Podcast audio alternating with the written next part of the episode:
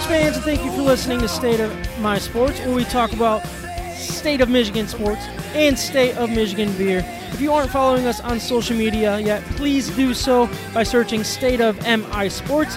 Don't forget to subscribe to the podcast along with our YouTube channel so you do not miss an episode. For even more content, check out our website, state of m i sports dot com. Before we get into the episode, we want to give a shout out to our sponsors. DeHop's Brewing Company and Cafe is the official brewery of State of My Sports. Siciliano's Market helps us pick out the best Michigan beers for each and every episode. Also, Caleb from Mac Web Design helped us get our website created. So check out all of our sponsors and let them know that we sent you.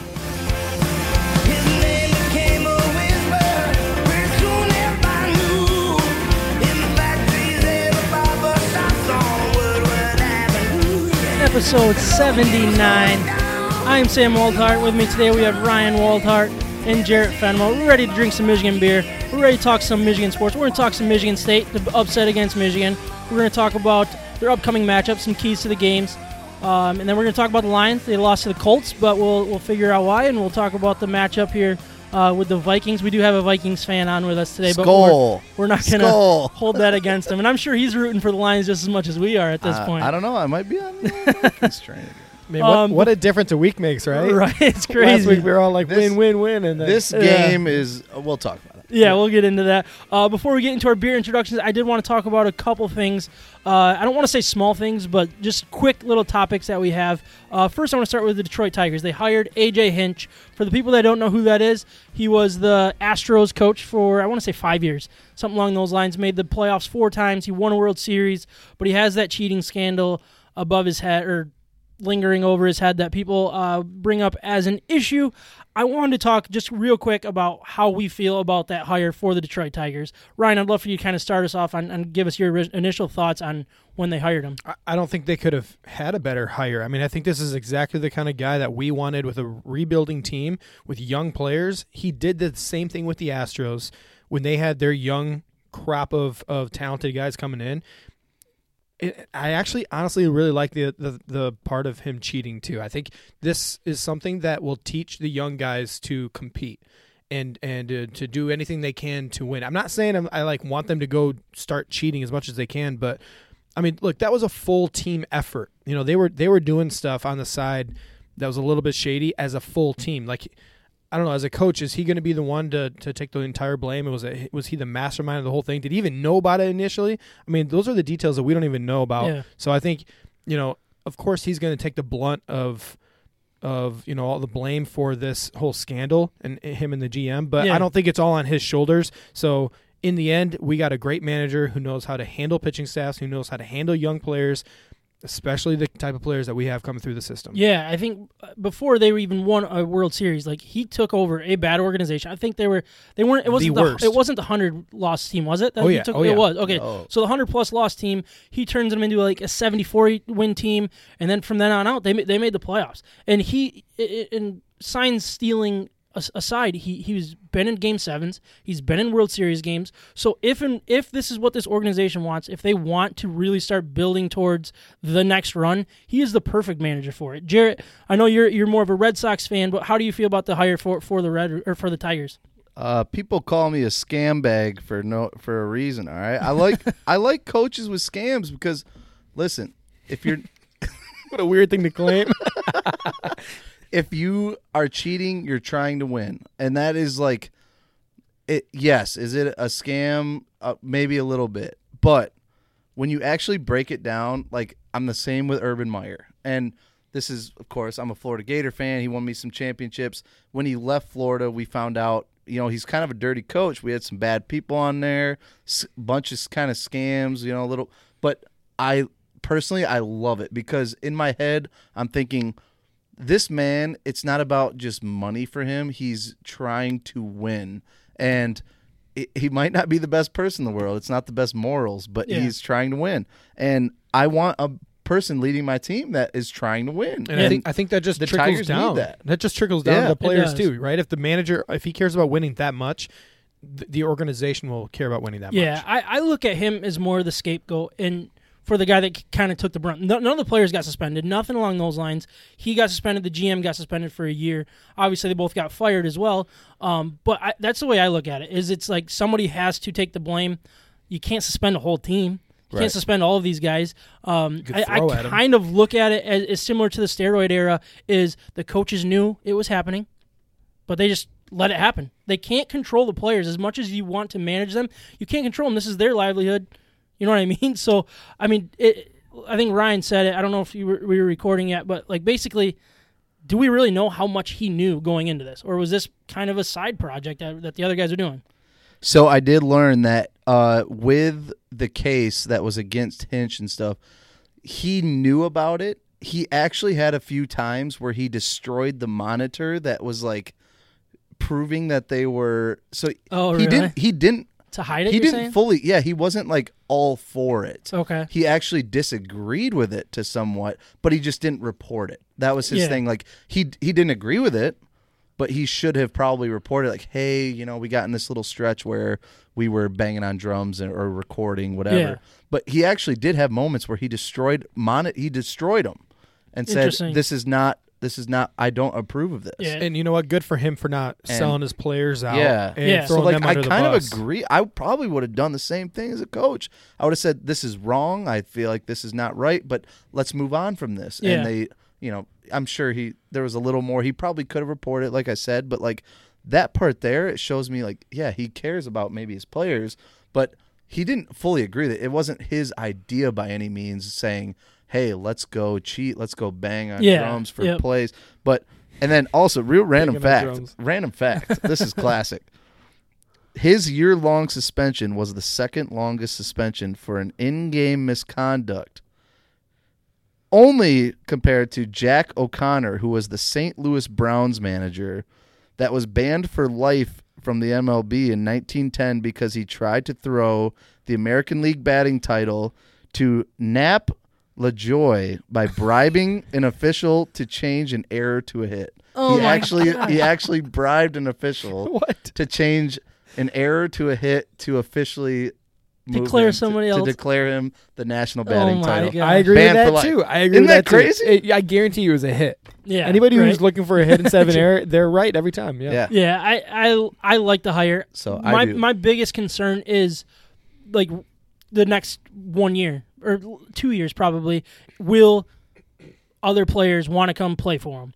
I'm I'm curious about that. I think they respect him probably, but he still has that over his head where unless it's Astros guys that are contracts expiring and become free agents and want to play for him, you'll be interested to see. Like, I guarantee you Trevor Bauer's not going to come play mm-hmm. for the Tigers with him. You know what I mean? And I'm sure there's a lot of guys um, that will. Now the Tigers are in a different spot where they're if they're going to be successful, it's going to be through – you know, developing these players. It's not going to be about getting six or seven free agents. So I don't think that's that been, that important. But I'm, it's just something that I that I thought of that I thought was worth questioning and seeing like where where it goes. You know what I mean?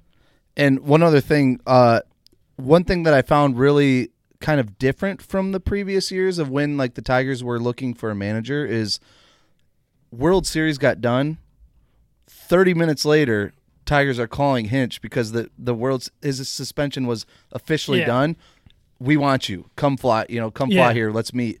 They their minds were set on Hinch. The moment I think he got suspended, they said, we're gonna have a shot at this right? guy. They I remember love saying this that. guy. I remember thinking they, that it was right sure. away and yeah. literally thirty, thirty minutes after when the suspension finally hit.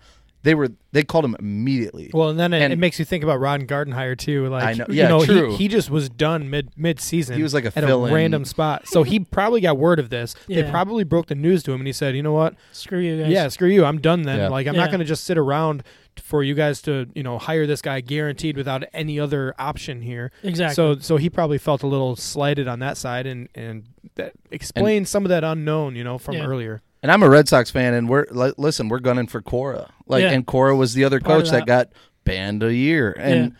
it's just showing. Like to me, the suspension, this whole thing with the Astros, I think both managers knew it was bad. They weren't like the head of this saying we should be doing this to try to win. Yeah, they're both really good managers. Cora won us freaking World Series, so like we're. I think this is a great move for the Tigers. I think they need to sign him up long term, get him in, yeah, and.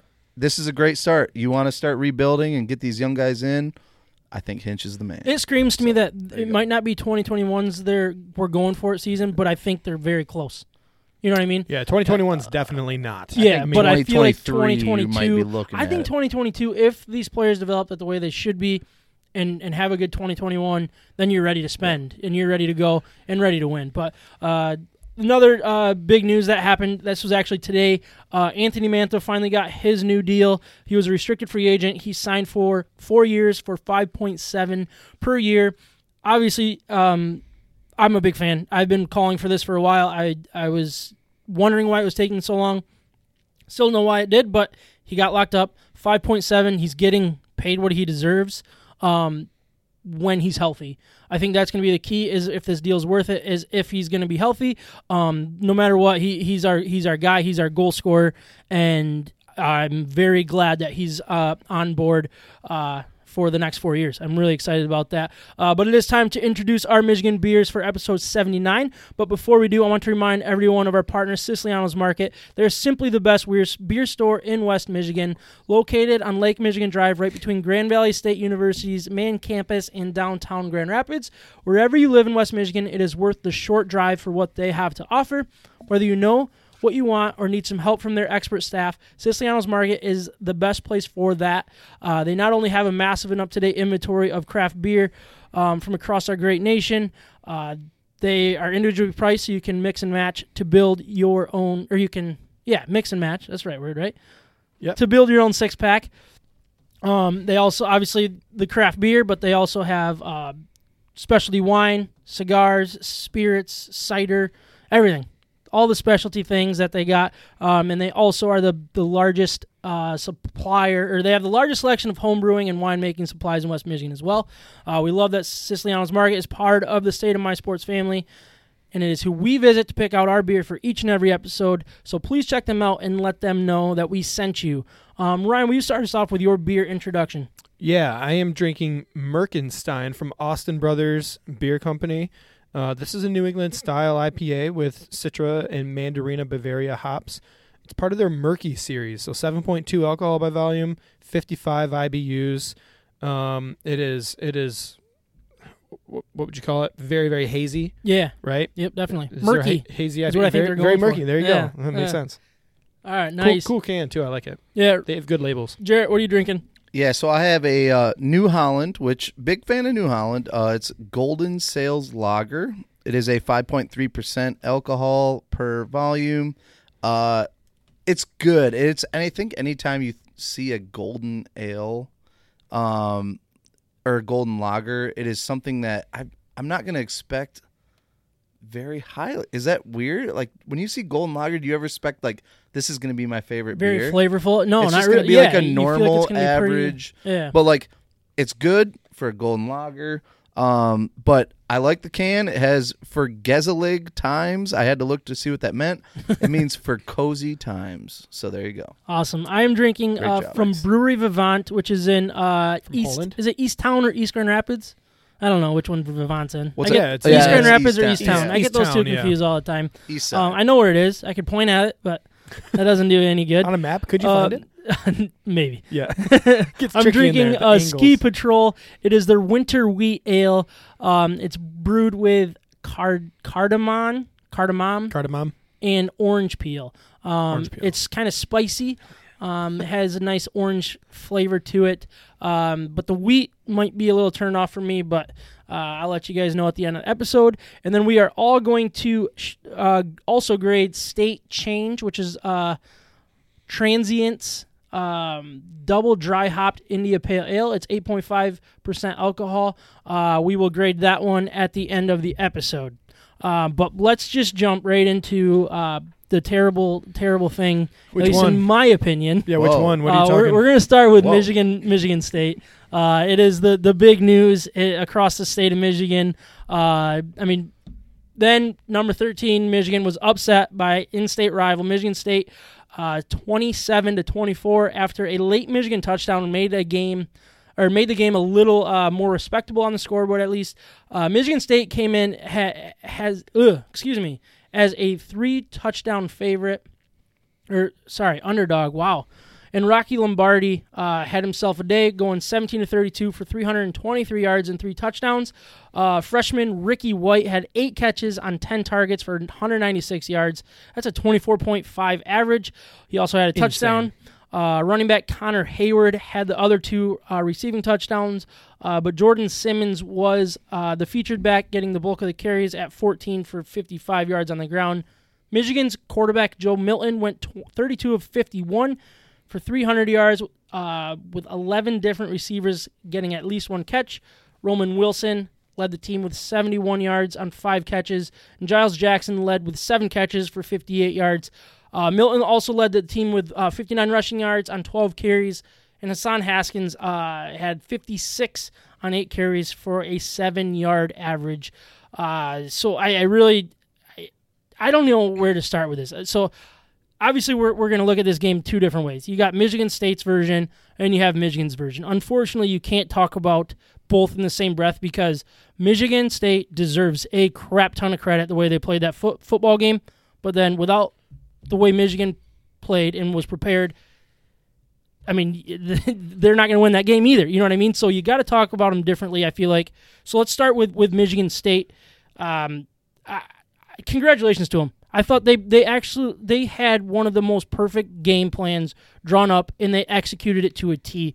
Uh, I completely agree. It, it was it was so frustrating. I, obviously, I'm a Michigan fan, so I'm going to try not to get too emotional about it, especially when I'm talking about what Michigan State did right to win that football game.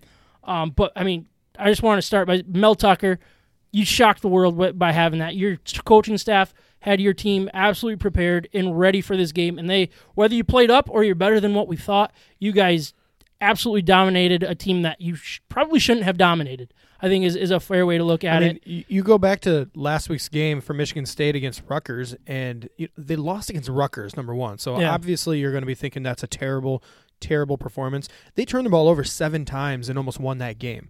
I don't care how bad of a team you're playing. If you're playing a high school team as a college team, seven turnovers, my goodness, you're that's like half or more of your possessions. So it'd be staying in the game. You're obviously talented enough to do something. I think what we saw in this game is Michigan State had a game plan from the very beginning with their offense, and they stuck to it.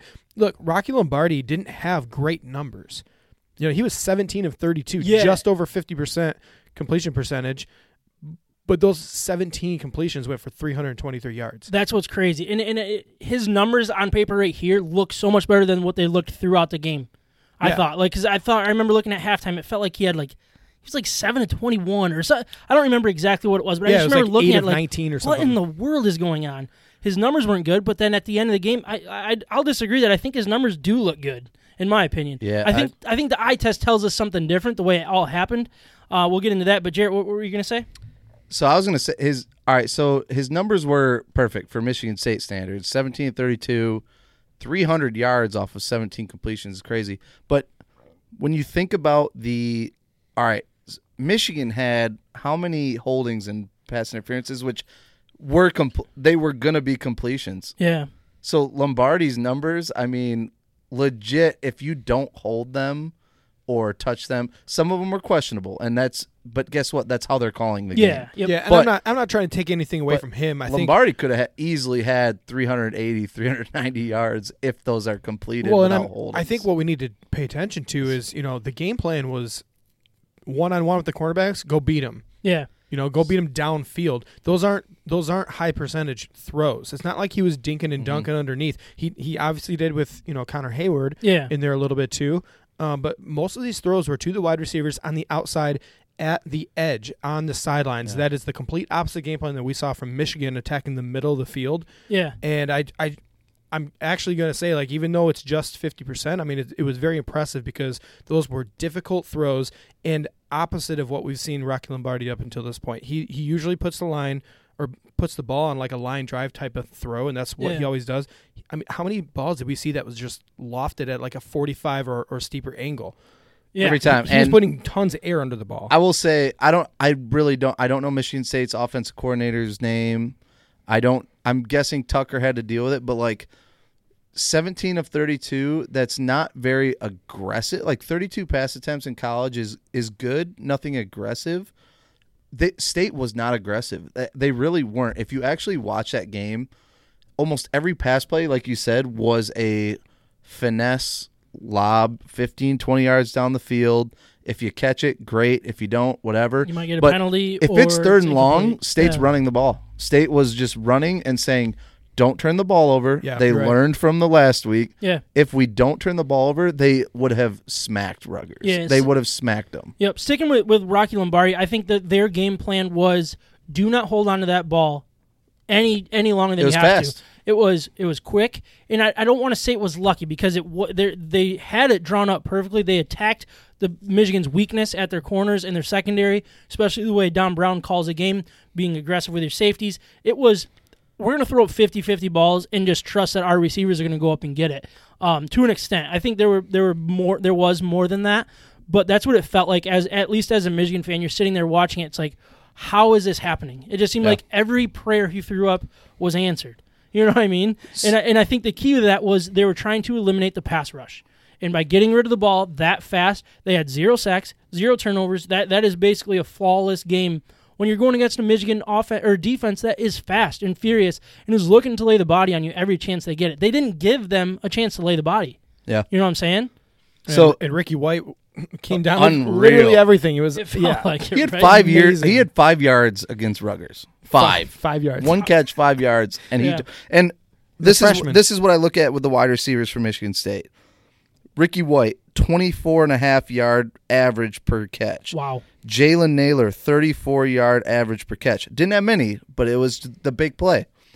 Jaden Reed, eighteen yard average per catch. Like, again, you're you're not completing many plays, but you're just you're making that quick finesse pass, and they were getting torched. And I don't know if we want to get into coaching later, but since we're talking about yeah, defense, yeah, let's talk about coaching. All right, what's his name? Defense coordinator Don Brown. How have you? How did you not make one adjustment at all? I don't know. You're you're playing man to man. You're playing tight coverage against man to man against this offense that after the first quarter. You have two or three holding or pass interference calls because you're getting burned. The double move, the run five, ten yards down the field, stop, and then keep going up the field. Your corners were getting burned every time. I, I would see that maybe three times and say, all right, we're going zone, or we're playing safety, two safeties back, or whatever it is. Over the top. Or over the top, and you are just not getting beat deep. State did that. State played, I'm not getting beat deep. You can complete all you want, little yeah. dink and dunkers, but how do you not make an adjustment? I don't understand Don Brown. Like, well, what, but, where's but the even, adjustment But there? Even when yeah. there were safeties over the top, what did they do? They still attacked the sideline where the Side safety, line. it took. Couldn't get to it. it that could quick. not get to it because it was still only one safety over the top. He had to choose his side, and then you just throw it over to the opposite side, you know? So they clearly, you know, we just went over the wide receivers with Ricky White, Jalen Naylor, Jaden Reed. Talented group. I mean, yeah. high upside group, especially what we see with Ricky White right now. I mean, he looked like the real deal in this game. I know as fans, it's the easiest thing in the world to overreact, and obviously we overreact from game to game. I never overreact. Yeah, well, yeah, I mean, you're the exception to the rule, but, I mean, th- with those three wide receivers, I, I see, a, you know, a lot of options, really, really talent. high upside they, for Rocky Lombardi this year. And, and going into next year, I mean, sky's the limit. I mean, with these guys, they're yeah, talented. They yeah. do. They do seem very talented. Um I think that we already brought up kind of the pass interference and stuff. I think there was three penalties in the first quarter that kind of set the tone for the way the game was going to be called, at least. Michigan's very physical defensively uh, in the secondary. That was taken away from them. They had two pass interference calls and one holding call in the very first uh, quarter, and, and and I think that kind of set the tone. And it, it some of those it, it I kinda, disagreed with. I, I, mean, I, I did a little bit. I, I yeah, to an extent, I, I guess I would say. I usually Michigan gets away with them. Is, I think, uh, a fair way to say it. I think there are those fifty-fifty calls. It depends on how you're going to call the game. They decided in the first quarter that that's the way they were going to call the game. I think they weren't great at staying consistent with that on both sides later on in the game. Uh, but I but don't want to complain about moment, it either because you should be able to adjust. You should be able to work through that. The moment you see, all right, so, okay, guess what? I look and, okay, yeah, I disagree, but they're calling it. I need to make an adjustment. Yeah, so that Where first the heck quarter, was the adjustment? The first there quarter should nothing. have been that adjustment. What what was really disappointing from the Michigan uh, standpoint is, you know, Jamon Green, I think a lot of those catches were really, really contested. So mm-hmm. it, he wasn't getting burned on a regular basis, but Vincent Gray was getting burned. Smoked. I mean, he wasn't even close. Some yeah. of those, some of those, you know, Ricky White was literally turned into a jog as he's watching the ball fall into his arms. And, and you know, Vincent Gray is nowhere to be seen. So yeah. I, that that was... I think he was exposed big time. Well, I think maybe it's a it's another learning curve for him because he's been so used to being so aggressive early on. You know, like if, if you get a lot of pressure and you expect your defensive line to always be getting that pressure and being on the quarterback, then you can play tight man-to-man defense and sell out on those early out routes. Yeah. You know, and yep. that's what we saw over and over, the out route to up, right? And the double move got him almost every single time. Yeah. yeah. Uh, defensively, I think they, they also had a very good game. Jarrett, you kind of already mentioned it. It's like they kept everything in front of them the whole time, uh, led by Antjuan Simmons and Noah Harvey. Was, their their linebackers, yeah. uh, they were absolute studs. They they re, they combined for sixteen tackles apiece or total, and then safety Trey uh, Person had eight tackles as well. Those guys were clogging everything. Every time the ball got out, they were there to make a tackle. It felt like. Yeah, and so what's his what's his name? The main linebacker, Patch Simmons, Patch Patchneck or whatever. Oh, Panachute. Panachute. Panachute. He's not playing according no, he, to episode two years two. Oh yeah, what uh, what was? That? Where well, did he, he come from? He opted out at first, and then he so came he back, and, back, and I couldn't find any information so on that. So I was on it, me. I don't know if you heard any of the post game with Milton, but mm-hmm. they talked about like Panachute, and then what's the guy that Simmons, Simmons. is the one that they're they Simmons had the about, unbelievable yeah. game. He said, I didn't even know who Simmons was. Yeah, he was so concerned about Panachuk, I think, being back. And that's what that was my trigger of, like, Milton that just – he was very unprepared. Unprepared is what you can say. Like, he's young. He does, He's never played these people before. Yeah. But that I feel like that's a little on the coach to say, hey, Panachuk's going to be back. That's going to open some stuff. Simmons tore it up. But mm-hmm. Panachuk only had like four tackles. Yeah, something but like that. But it, it was weird when we were watching it. It seemed like Panachuk job. was there every single play. Yeah, so he's like, always there. He's, he's, he's a dynamic factor. He's what opens factor. it up for other players, yeah. I feel like. I, I mean, I, I think that with the interview that you're talking about, the post-game interview with, with Joe Milton. Joe Milton, yeah. That was that was a really disappointing interview in my opinion. Yeah. It was, yeah. Yeah, yeah it, as a Michigan he, fan, it was disappointing to he, hear. He was trying to take responsibility, be accountable for, for the game. He was trying to like own that as a quarterback, but he did it in such a way that was – pushing blame everywhere else. Yeah. And and really just saying like, no, you know, like giving zero credit to Michigan State in the end too. And I think, I don't know, as fans, you also appreciate when, when people are honest, you know, yep. like if you, if you see Tom Brady, if you see like Peyton Manning, when they're doing their post game interviews and stuff, they will give tons of credit to the other team. They'll say, you know, like that guy's a beast, you know, yep. that we should have had a better game plan, and they'll talk through it. And like, it was so, it was a little arrogant, I guess, the way he was going about it. And I think that shows his immaturity, maybe yep. maybe how young he is, how he's not used to being in the spotlight week in, week out. And yeah. then he had one good game, and everybody jumped all over about like Heisman stuff and you know oh. like Savior of Michigan and who all did, the overreactions that, that this that? podcast jumped on to to an extent. Yeah, I don't do that. But no, yeah. but, but I mean, I don't do the Heisman. Thing. Look, he's but. poised, but he also. He's got a lot of learning to do. Yeah, he's got to grow up. I agree. I agree completely. Um, also, before we turn it over to, to Michigan, I think their run defense was really good. Every time you can hold the running backs to, to less yards than your than, than the quarterback, you're doing something right. You're making him hold the ball in those options because you you're clogging the the running backs. You know what I mean? Like the option way, like. Quarterback pulls it back. If if the yeah. running back doesn't have a lane, they took away those lanes. They made Milton need to be make the plays, er. and I thought their run defense did a really good job. Michigan's? No, Michigan State's oh, Michigan run State's. defense. Sorry. They Absolutely. Did, they did a great job. And what they also did is they took away the options. So, and so when Milton was always there, like with the option, you know, it seemed like he made the wrong decision every time. But there weren't too many, too many times where there was an obvious choice. So yeah. they did a really good job disguising who they were loading up on and, and mm-hmm. a lot of, you know, bad decisions by the quarterback. Yeah, and they, they did a great job taking away the space out of the speed and space that Michigan needs to be successful. They took away every space possible yeah. and every, throughout it's on the defense side of the ball. They they played, and it's it's weird because you say they played almost a flawless game and it was still close to the end. So that's where I think we got to bring up the Michigan side and kind of the disappointment and the, and the heartache that at least we have. Um, I, I think you got to give them the, all the credit in the world, uh, but it took it took Michigan State's almost perfect effort. Um, And Michigan to not be executing. I, I think you saw plenty of times that Michigan didn't execute, and that was a massive issue where whenever you got something going, it was execution that was a massive flaw, and it just it slowed things down. You couldn't get that momentum that we saw against Minnesota. And credit to Michigan State for taking that away, but at the same time, there's something wrong with Michigan's preparation to say that you couldn't get something going. You know what I'm saying? Yeah. Um, I, I, the, the, sorry, go ahead. Can I, ju- I, yeah. I want to jump. So if we're going to be talking about Michigan's offense versus State's defense. Yeah, let's do that. I still don't understand. And yes, they were doing a pretty good job of shutting down the running game. That's that's the entire reason you won against Minnesota. Mm-hmm. If you go to Minnesota's numbers, I, Milton didn't do that great. Like, it was all rushing. Every running back you had had like seven yards of carry, eight yards of carry. Like, well, they were easy it throws. It was crazy and yeah. easy throws because yeah. once you're running successfully, you can do that. Has or Milton Haskins Milton threw for fifty-one times. Yeah. In a close game. Why are you throwing fifty-one times? Zero touchdowns. Zero touchdowns for yeah. him, by the way, with fifty-one. And listen to these running numbers. I, again, stats guy. Haskins. Haskins is the one that off, bothers me here. Yeah. Why is Haskins not getting the ball at least fifteen to twenty times? He had a at seven, least. seven yard per carry average. Seven yards. Listen to the other guys. All right, Milton was the leading rusher uh, with twelve rushes at fifty-nine yards. Again, okay. That's your quarterback. Yep. Haskins is averaging seven yards a rush.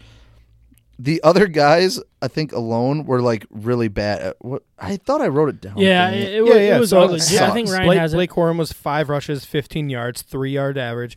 Chris Evans, three rushes, ten yards, three point three average. Zach Sar- Charbonnet, five rushes, Terrible. three yards. I wow. thought Charbonnet was the good one. I, well, I, I, but I thought kind of maybe going not. in, it, it felt like a two headed monster with yeah. those two. Like but, either but, one of them. But could why go is Haskins not getting more carries in a close game? Why I understand it doesn't. It's not working per se, but all it takes is one big play, and that's your playmaker at this point. Well, the wide receivers were not getting any separation. separation. They, well, they were also crossing. They were crossing all game long, and, the, and it was a crowded middle of the field. It, and really, the, the stats, like if you go back and watch all of the Michigan drives, especially early on in the game, there were missed opportunities all over the field.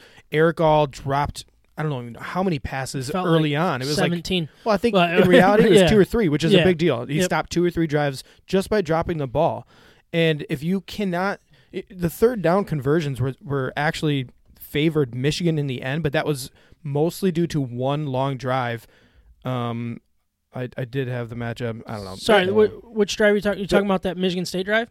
No, the late Michigan drive with a lot of third down efficiencies. Okay. Mm. Michigan was seven of seventeen on third down and most of it in one drive. Yeah. So, I mean, it was like it was a struggle all game long. They got themselves in the third and five, the third and three, third and two, and they could not come up with it. And those are the times when they were bringing Charbonnet in, and, and their offense almost was like predictable, you know? Yeah. What was the goal line one? Why is Haskins not even ever in the game? Well, it, why? It wasn't well, only that, but they Haskins did they did the ball. They did the yeah, yeah, yeah they did the wild happening? catch twice, but why not throw Milton in there? He's as as it was too cute. All right, he's like not a great passer. I don't think he's a great passer unless he's running R P Os and things like that. Milton, which yeah, I was, they, I, I they said Minnesota ninety percent of his completed passes were R P Os and like play actions because they were running the ball well. If he's just back there to pass. He's not. He's, he wasn't good.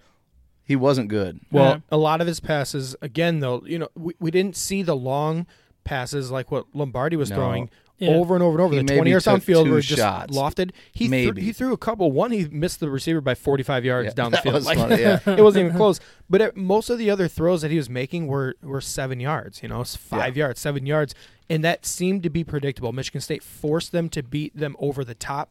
The wide receivers, and the routes weren't even going that way. So there were so many people in the middle of the field within that first ten yards.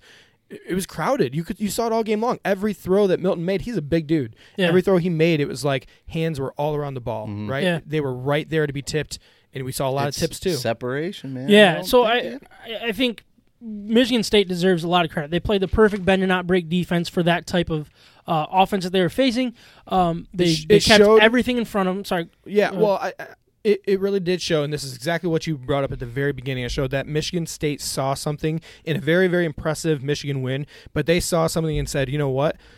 There's a common theme here. They're they're not doing this at all, and we can play a certain defense and take away almost every single threat with this with this one defense. That's what it felt like. I know there's way more that goes on yeah. with the coach and, and the different matchups and everything, But it, but they forced Michigan into an uncomfortable offense, and it showed. Yeah, so I think that comes down to what is going on with the coaching staff.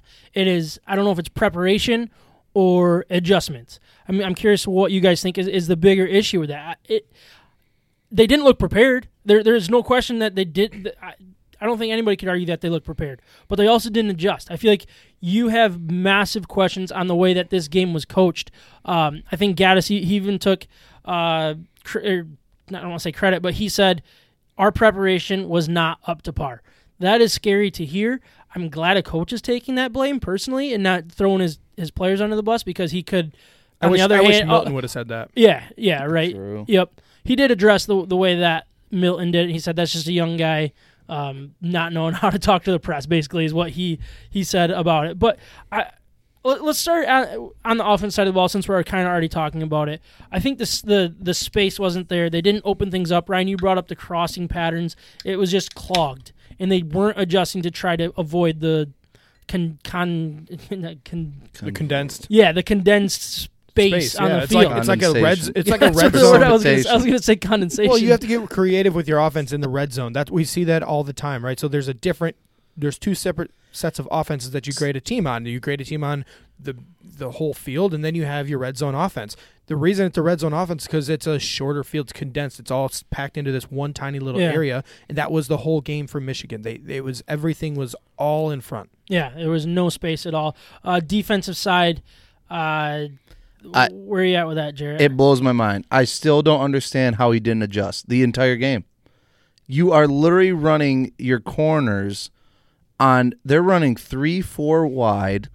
Their wide receivers are obviously beating you, whether it's a penalty or a catch. And you're running press coverage, not in a third and one or two situation, in a second and twelve or thirteen, because you stop the run. You know it's a passing situation. They've ran twelve to fifteen plays of a, a, a again, a finesse twenty yards down the field pass. And you're running press coverage to try to bump and run that. Like, they have been beating you the entire game. That might have been your game plan going into the week, saying, I think this is the most successful successful thing. But part of coaching is adjustments. Like, I think it's both. Like, Mel Tucker, I think, throughout the off the week, prepared for that. He wanted to do something different. And mm-hmm. We say, man, Michigan like shut down the run, which is great, which they did. They did shut down the run. But I, yeah. They did. But I, I think Mel Tucker wasn't going into the game saying, we need to do what we did with Rutgers and just continue to ground and pound. He said, let's throw something different. Let's try to confuse them a little bit. Let's run some play actions. Let's do that little the the twenty-yard loft play. Like, yeah. And it worked. Yeah, and I, you need to make adjustments. They did not. I, they did not. Don Brown, I don't know if it's Don Brown or John Harbaugh saying, hey, Jim. Can or Jim. Oh, yeah. Well, John you is, wish is you had John. Person, though, yeah. You wish you had John. Well, they lost too. Yeah. Yeah. Oh, yeah, true. But Jim, I mean, like, I don't know if it's him. T- I, I think it's Don Brown, but I think Jim. I, both. I, it's both. I can't. I, I think Jim, do, Jim trusts his coordinators. Man. I think Jim trusts his, his coordinators, and I think that is more of a Don Brown thing. But at the same time, I think Don Brown actually had a pretty darn good um, where? Uh, Can I, you tell preparation. Me where? I think they I, were prepared for. There were a lot I, of third and longs. Just I think they, they shut down the run the way that they needed to. They I don't want to say dominated the line of scrimmage because you didn't get the pressure that you needed. They did early But it on. felt like it felt like it was just fifty-fifty balls. And more times than not, your team, your players should be making those plays fifty percent of the time. It, they didn't make them fifty percent of the time. And that's where I, I lean more on execution. Look, twenty-seven points is way more than I expected and, and assume, but I put more of the blame on the offense side of the ball. It was mundane. It was slow. It was very, very mediocre. And that's where I'm like, if you had, I don't know, like let's say you're on a one to ten scale. If you had two steps better on that scale, you would have dominated that football game because your defense was ready for that, but the offense wasn't holding up their end of the bargain to keep that close, and it changed everything. And it, I understand the numbers look bad, but at the same time, they were fifty-fifty balls a lot of the time, and I don't know. I, I think it, that comes more on the players. I think the preparation's there. But, um, and but, but I, I, I agree with you that you should adjust a little bit, maybe get your safeties a little bit more involved, but at the same time, like, your corners should be better. Your corners should be making these plays. That's what Michigan does. That's what that's what needs to happen for this defense to work. I don't want to change the scheme just because they're not making the plays. And I don't think the defense is the reason why we lost that game, is I, I guess where I'm at. Look, the def- the defense shut down the Michigan State run offense. The, Which is what you Jor- thought going Jordan, into the game. Jordan that's Simmons, what State's going to do. Jordan Simmons rushed the ball fourteen times, averaged three point nine. Mm-hmm. Connor Hayward, thirteen rushes, two point two average. You know, they didn't. There were a lot of third and longs. That's what we that what we saw. But I also want to give those two guys the same amount of credit for their pass blocking, because mm-hmm. on third down, when we needed to get pressure in those third and long situations, which we talk about all the time on this podcast, mm-hmm. if you set yourself up with third and longs, predictable passing situations, you can get to the quarterback. Guess what? They tried. They couldn't. And it wasn't just with the four. They blitzed a lot. They brought those same guys, yeah. but they were not getting to him. And I know that they had some really good Uh, you know, schemes to get the ball out of his hands, but when he needed time, he also had the time. Yeah, and so those th- that offensive line for Michigan State stepped up, and they won a lot of one-on-one battles, and the running backs were right there to fill a lot of those gaps. And again, they put all of their offense outside to the sideline with their wi- wide receivers in one-on-one matchups with very young cornerbacks, and they won. Mm-hmm. They yeah. won them consistently. La- last just thought real on, quick on this on this game, then I do want to turn the page next. one hundred percent. Um, so. My only thought on that is I look at, all right, so Michigan State's defensive preparation versus Michigan. You look at that Minnesota game. Mi- Michigan ran the snot all like all over Minnesota. They ran it yeah. all over them. State did a pretty good job of adjusting. Dude, freaking, what's his name? Milton threw fifty-one times. Do you think State went in going into the week saying, I think he's going to throw fifty times? No. Adjustments. Guess what? He probably – I always say, and this is something where, all right, the first drive of the game, or even the, the first two drives of the game, I don't even think they matter. Even if the other team scores twice, I still think after those first two drives, as a coach, you can look and say, wow, they prepped to pass the ball more, or run these option plays, or, you know, ground and pound up the middle. Michigan proved they are ready to pass. They are. This is not a running game anymore. They're going to try to run a little bit, but they are going to pass. State's defense was clutch with adjustments. Adjustments are key. And I always hear, like, head coaches prepare for the week, but the coordinators are the ones that in the middle of the game say, hey, we need to adjust. Yeah. And this is what we need to do. Yep. They did. I, I'm telling you, Michigan to do it. I don't know if we can talk about coaches quick, but I want to. Yeah, if we want to talk about it real quick, let's do that. This is going to be it's real fair, quick. It's fair, yeah. But I think. As a State fan, so again, as like as a person who roots for State, I think you can be very, very, very excited for Mel Tucker. Yep. Because at the end of that game, there was something, there was a shot of him when he was hugging a player or coach or something. He was like crying about this game, and it was something where he just started at Michigan State, and you can tell how much this game meant to him, saying, He, he was passionate about winning the program. This. Yeah, this is huge. Yep. Like that was a big... I know I could go one in whatever. How, how many games? Eight games this year. Eight games. Yeah. yeah, I can go one in seven this year. I beat Michigan. State fans are going to love it. Yeah. This is a great season. Well, that, that because like they're that. not. There's not a lot of expectations yeah. going into the season. That and he got off to such a bad start. Yes. Right. With I that, mean, yeah. with the first game, people are very down on you. Yeah, and with seven what? turnovers, and they're like, "That's a coaching issue." Yeah. This game meant a lot to him, like what you were saying, and I think it was to and us. It's been the perfect hire this whole time, and this showed why it was the perfect hire, because Michigan State was a terrible program for him to take over. Like, yeah. what, what head coach wants to come into this situation with D'Antonio leaving the way everything happened? Yeah, yeah. But you can tell, like this, this is the job he wanted. He won the game he wanted to, wanted to win, and it meant a lot to him. And I guarantee those p- players are picking up on that. Yeah. So, so. I do want to. Well, I'll give you your Harbaugh shot later. Um, but let's let's turn it. Let's turn it onto. We're talking about Michigan State and, and the way that the program has a little bit of momentum after that game. So let's turn to next week against Iowa. Um, what what are some keys to the to the game in your guys' head? I just want to do this as quick as we can, um, because time. But I don't know. So what what do you guys think? How how do you keep that momentum and not just be a? I don't want to say fluke, because it's not a fluke, because they were prepared. Everything was done perfectly. But, like, make sure that this rolls into a successful season and not just a one and done, like you kind of mentioned. Like, not yeah. saying that they wouldn't take it, but let's look at this Iowa game. What works out for them to, to go on a nice little win streak here? This is going to be the hard part. I think this is where, you know, Michigan, again, this is the team you prepare for the entire year. This is the one you circle on the calendar. Now it's Iowa, the, the week after, a lot of hype to just, again, adjustments. Like, you have to make those adjustments of Iowa could completely throw something different at you. Um, it's going to be hard. I think players' emotions are going to be very high for this, um, especially for a lot of new players on that team. So yeah. that's going to be the biggest challenge to me is now you might have – you don't want to be overconfident going yeah. into this game because Iowa is always that, like – third-tier team that will always win one or two big games, but they always choke on a couple games too. So you you don't know what they're going to be, but they're always pretty good. Yeah, so I, be I th- careful. I think they grew a ton from week one to week two. They took care of the football, and as long as they continue to do that and continue to trust in each other, they will at least be in this game. I'm, I don't know. I, I honestly don't know who wins this game.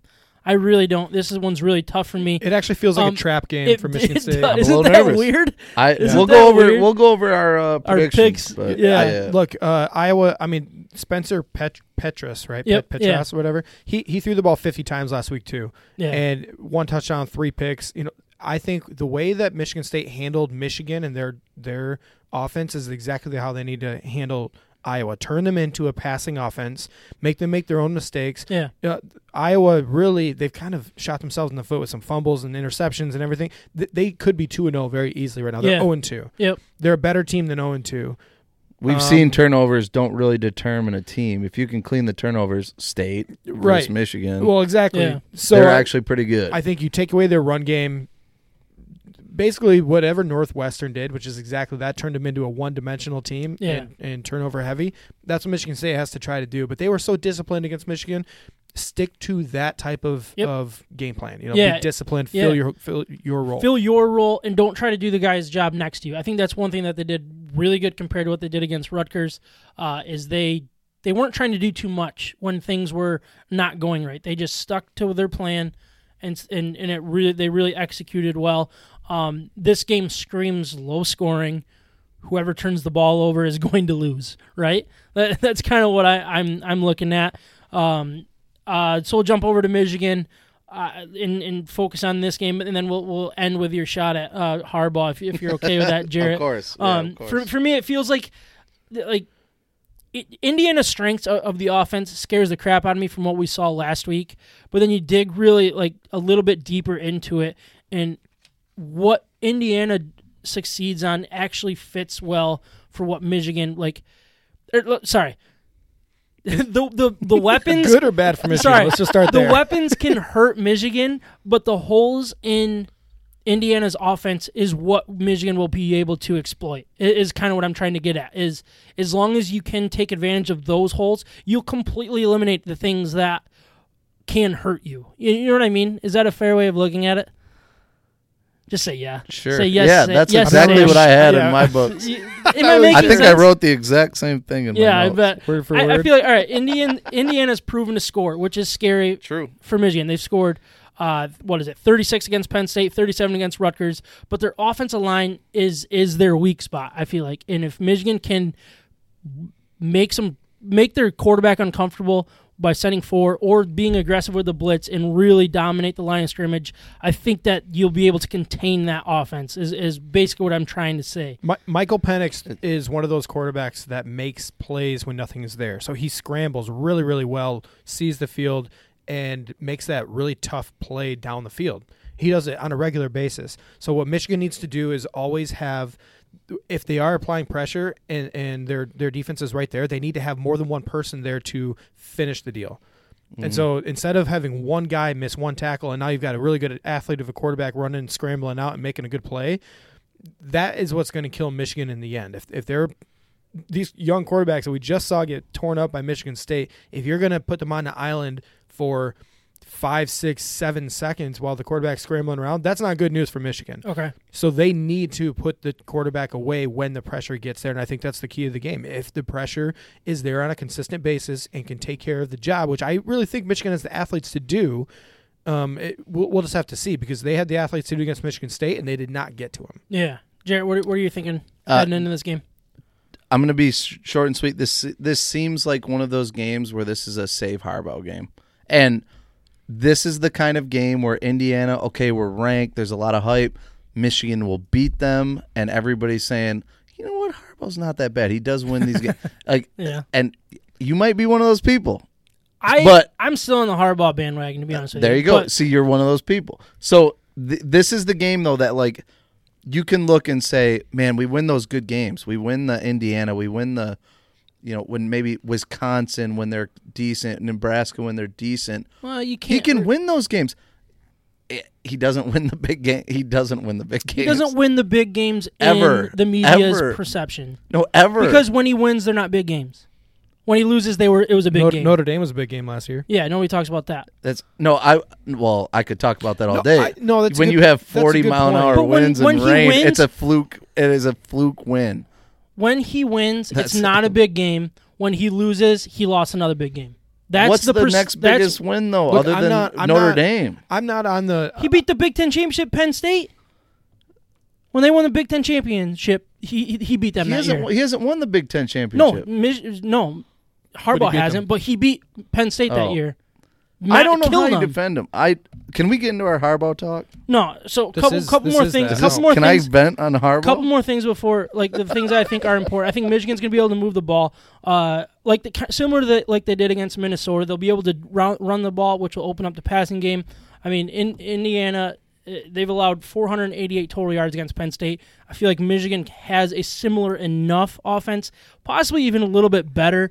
Um, with with the amount of players that Penn State is missing, uh, that I think they'll be able to move the ball. Also, Indiana is bad on third down. They're six of twenty-four total, um, and I think that helps Michigan as well.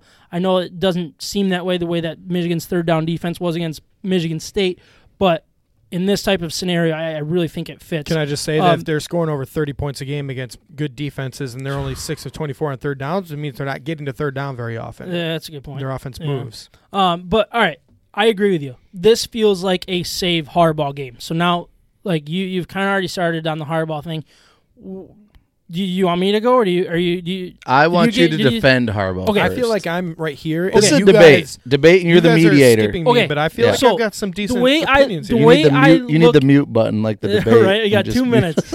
All right, uh, two minutes. The way no. I look, the way I look at Harbaugh is he is the best co- coach that Michigan has had than they actually would like to admit. And I'm a Michigan fan, and I I feel like so every like.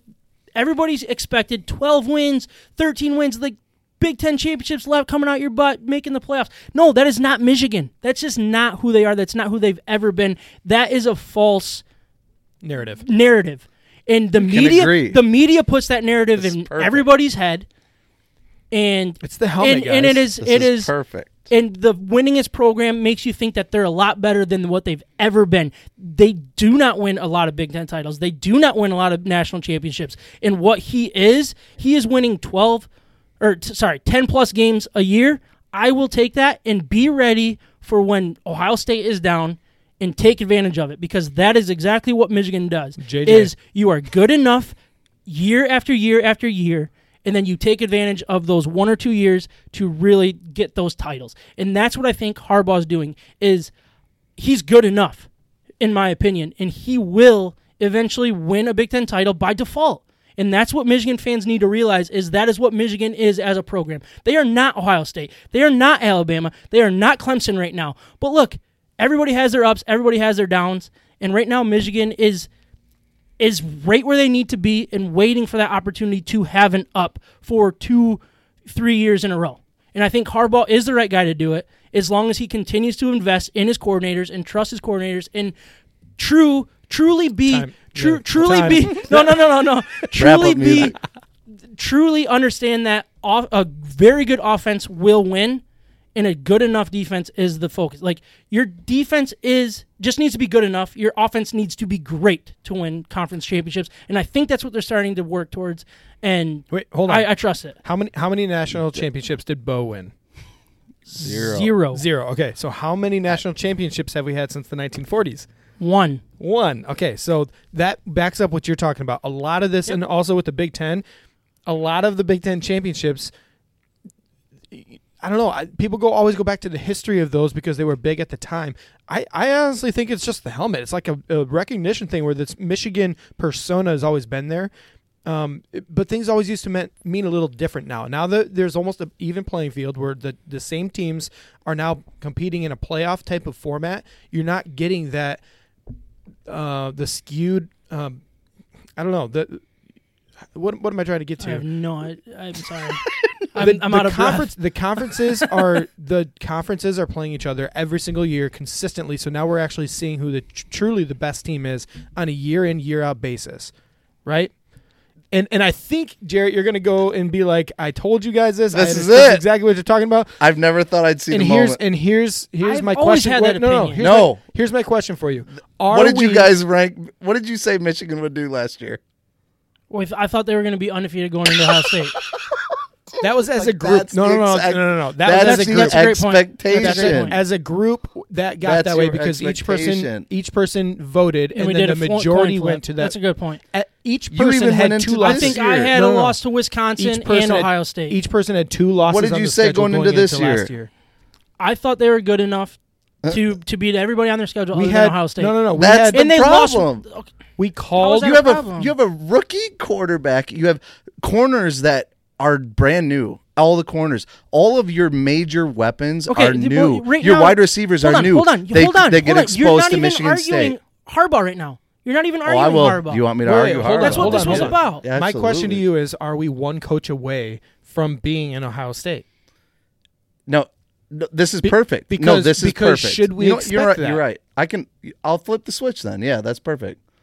This is perfect. Okay. What did I say wrong about no, no, no, my this has this no, has no, never ever like you, this is never You're not even arguing the points that I brought up. No, I'm I'm no I'm I'm going to actually switch I'm going to switch my opinion on Harbaugh.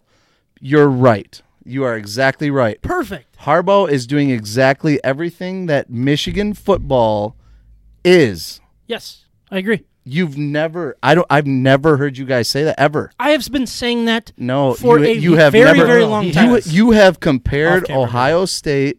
I have been saying that. Okay, what, as far as tiers go, as far as Big Ten, what, like, where would you put okay. tiers? Now uh, State, you might do it now. Ohio State. Is, I've always done this. It is Ohio State, and then you have. You West- had Michigan undefeated going into the oh Ohio State game no, no, last no. year. Okay, can I clarify You're not understanding this? Understanding that each person last year on our podcast, at least individually, said but, two but losses at least going one loss or no, two no, no, loss. two losses on the season, and most of us three.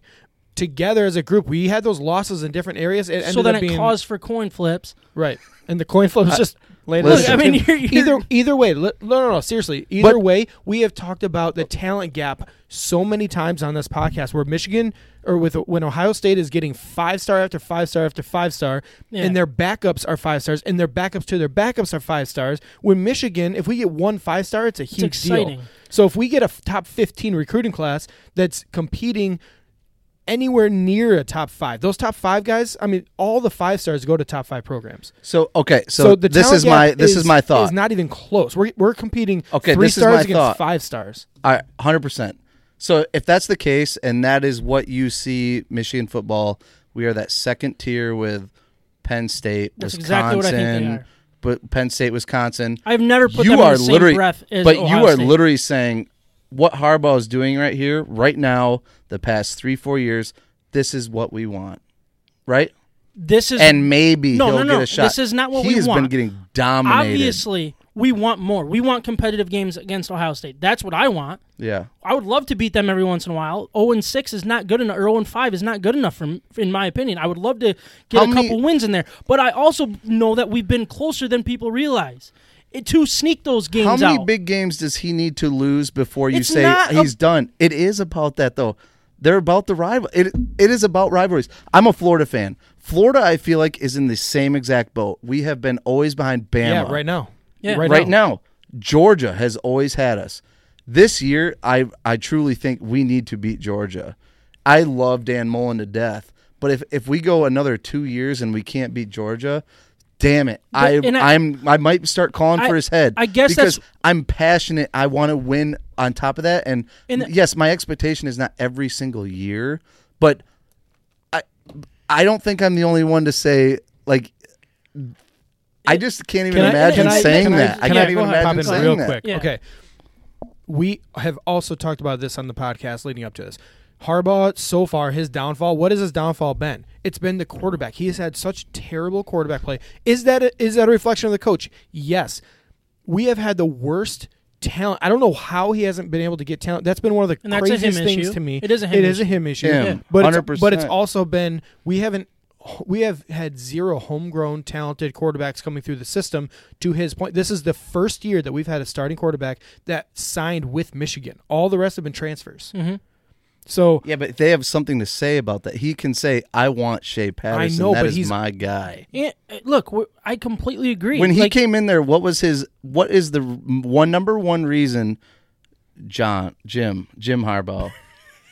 What I always get them to. What is the number one reason he came in there? He's considered a quarterback whisperer. That he is can, a false narrative, though, because yeah, that is a media narrative. To, Andrew the Luck. The only thing that has they done that was Andrew Luck.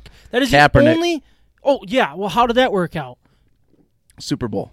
Lost, but it doesn't matter. But then it, what happened? They like, went to the I'm Super Bowl. I'm just saying, actually, not, that's why Harbaugh is actually a better pro coach than that college coach. But, yeah. but it's Yo, like he's going to the like, Jets, by the way. He might. I feel I'm like it saying. is totally media driven. They're putting false narratives in every Michigan fan's head that they think this isn't good enough. This is good enough. Look, you were a half a yard short to beating Ohio State. If that happened, is all of a sudden everything hunky dory? And look, I'm not saying that there was a wrong call or anything like that, but that's how close you were. You've been close twice. Yeah, you've been blown out three other times, and that's not acceptable, period, end of story. But it's being ready for that one time. And I'm, I don't think getting rid of Harbaugh gets you any more ready than what you already are. You're bringing in talent. You have completely f- refocused the way this, this program is going to go. It is going to be a very good offense and a good enough defense. That is their goal. They're refocusing on the offense. This is only year two of the new offense, by the way, which it how usually long takes, has he been there?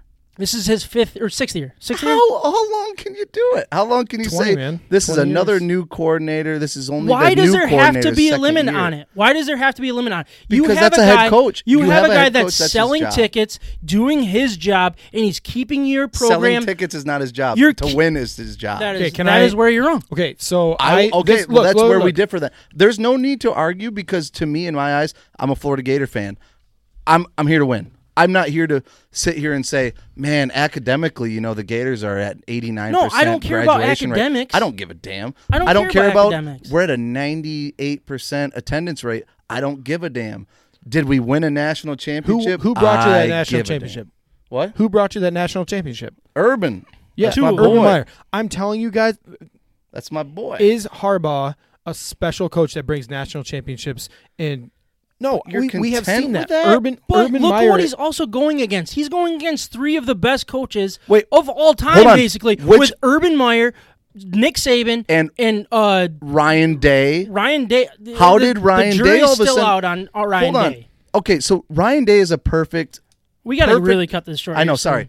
Ryan Day is a perfect example. This guy came in to, yes, it's a great program. John Harbaugh. Jim Harbaugh came into you're a terrible, great. Dude. Damn it! You're arguing against this guy. Jim, Jim Harbaugh came into a great program. Not no, oh, no, no not no, Ohio no, State no, no, status. No, no, Jim no, Harbaugh no, came into ruins. Well, no, I know, but it's a Michigan program. It, you get a top ten recruiting class almost every year. No, we no, don't. We don't. No, we don't. Ten to fifteen. That's my point. We get to fifteen and we feel good. We've had years in the ten twenties. to fifteen. No, we've had years okay, in the twenties. Well, okay. With well, he's still losing no, to Michigan look, State, who gets a not even a top thirty or forty. Okay, from the from the Michigan point of view, and I just want to make this very clear. And then we're we're done. Yeah, we okay, need to after cut. That, I know. I'm from just, from the Michigan point of view, this program went from trying to take that next step to compete in national championships every single year, trying to get cute with their coaches, trying to go and find themselves or whatever they were trying to do. One bad hire put this program to ruins.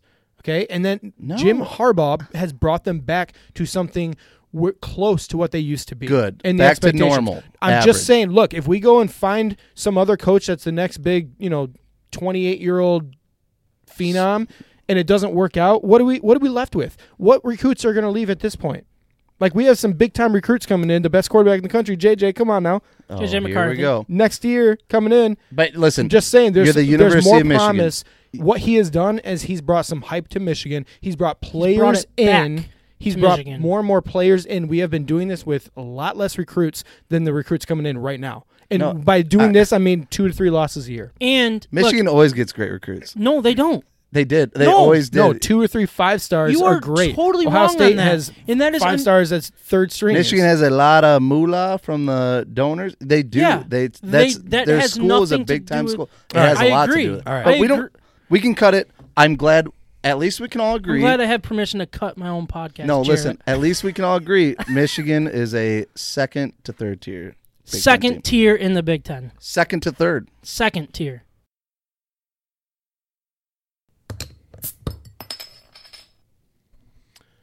All right, I guess that means that we are getting into another depressing game if you're, uh, I don't know, Michigan fan. Um, another one, yeah. Detroit Lions lost to the Indianapolis Colts forty-one to twenty-one, pushing the Colts record to five and two, Lions to three and four. Uh, this this was a, a kind of a beat-down game. Um, Lions took an early lead, seven to nothing. Everybody was talking about how Lions get off to fast starts, and then from there it was just the second quarter was was one touchdown after another, one mistake after another from the Lions. Phillip Rivers threw for three touchdown passes in the second quarter to give the Colts a double-digit lead, and they beat the Detroit Lions forty-one to twenty-one on Sunday. Rivers picked apart Detroit's defense while completing twenty-three of thirty-three attempts, mostly on short passes or to the outside over the middle. Uh, the thirty-eight-year-old quarterback also showed he still has some arm strength to go with his savvy touch, perfectly throwing a twenty-nine-yard pass to Nyheim Hines late in the first half. How did you guys like Nyheim Hines? He was quite quite the athlete, right? And he's doing those like gymnastics flips in the end zone. I don't like him. He's he's on my list. The flips were amazing. The flips were very, very Unreal. impressive. And I don't like him. I love that he did two in a row, too. Like, he just busted out the second one, and they were giving him grades. Anyways, you know, Lions lost a seventh straight home game dating back to last season and missed an opportunity to win three in a row for the first time with coach Matt Patricia. Stafford was twenty-four of forty-two uh, for three hundred thirty-six yards with three touchdowns, two to Marvin Jones, who was very slow early in the year. We're seeing a little uptick with him lately, uh, and two costly turnovers. So, um, I don't know. I mean, there's really not a whole lot to get into as far as uh, covering the game. Yeah. Other than it just get, let's get into the details a little bit. Right? Yeah. So, I, look. Obviously, the scoreboard, what was it, forty-one, what was it? Sorry. forty-one twenty-one. forty-one twenty-one. It sounds like, wow, this was a blowout and there was no chance for the Lions to win that game. I completely disagree with that. I think they played pretty darn good, um, but there are just so many times that they shot themselves in the foot. And I'm sorry, but the Lions are, I, I believe, good, not good enough to shoot yourselves in the foot and win against a good football team. Yeah. And that's what they tried to do. And it's it started with the missed field, or I don't know if it started with the missed field goal, but there was the missed field goal at half. That was key. Uh, three-point swing right there. Um, but you had the penalty on uh, Sheldon, or Shelton.